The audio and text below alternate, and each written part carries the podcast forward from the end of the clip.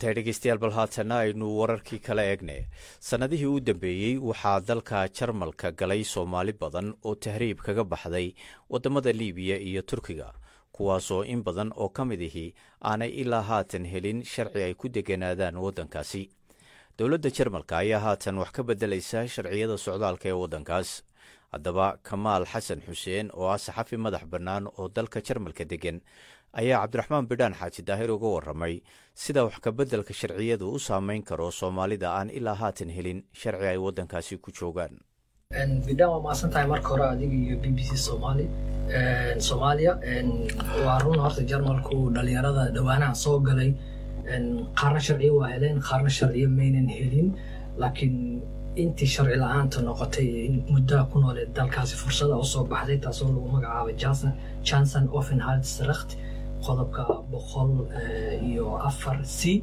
Qodobkaas wuxuu dhigaya qofka hadduu ku noolaa jarmalka muddo shan sano ah oo sharci la'aan ahaa oo haysto wax ay u yaqaanaan duldun dan fursad wuxuu siinaya qofka in sharcigaas uu xareysay automatic uu qaadanaya.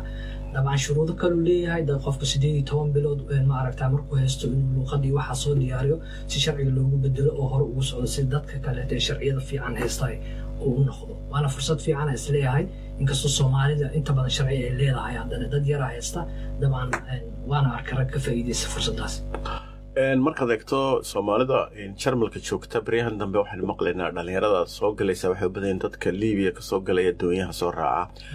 Marka iyaga sideeba sharciga loo siiyaa? Sideedaba ma si fudud u helaan mise intooda badan ma helaan dabcan horta jarmalka waxaa lagu tiriyaa yurub marka laga soo taga turkiga dalalka ugu badan ee qaxootiga soo dhoweeyey dabcan soomaalida dadkaasay ka mid tahay laakiin waa number aada u yar.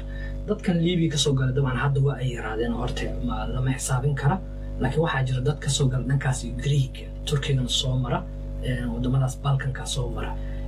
Dabcan dadkaas way ku adagtaha hadda inay soo galaan dalka xuduudihii yurub oo iska yara adkaaday darteed markay soo gaarayaan marka waa dad haysta sharciyo griiga ama sharciya romania ayaga ka soo qaatay. Dadkaas way ku adkaataa inta badan waxay ku qaadataa process in farahooda dablinka la cafiyo ku dhowaad sanad ku dhowaad laba sano. Weliba aan kugu sii daro jarmalku iskuma jiro dowlad kastaa iyo waxay leedahay system gooniya.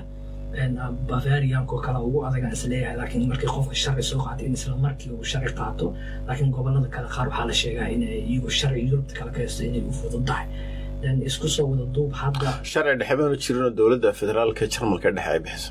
Wuu jiraa laakiin hadda waxay ku xiran tahay systemka ee u degan dowlad goboleedka. Marka uu qofku ka tirsanya wayna kala fudud yihiin dabcan.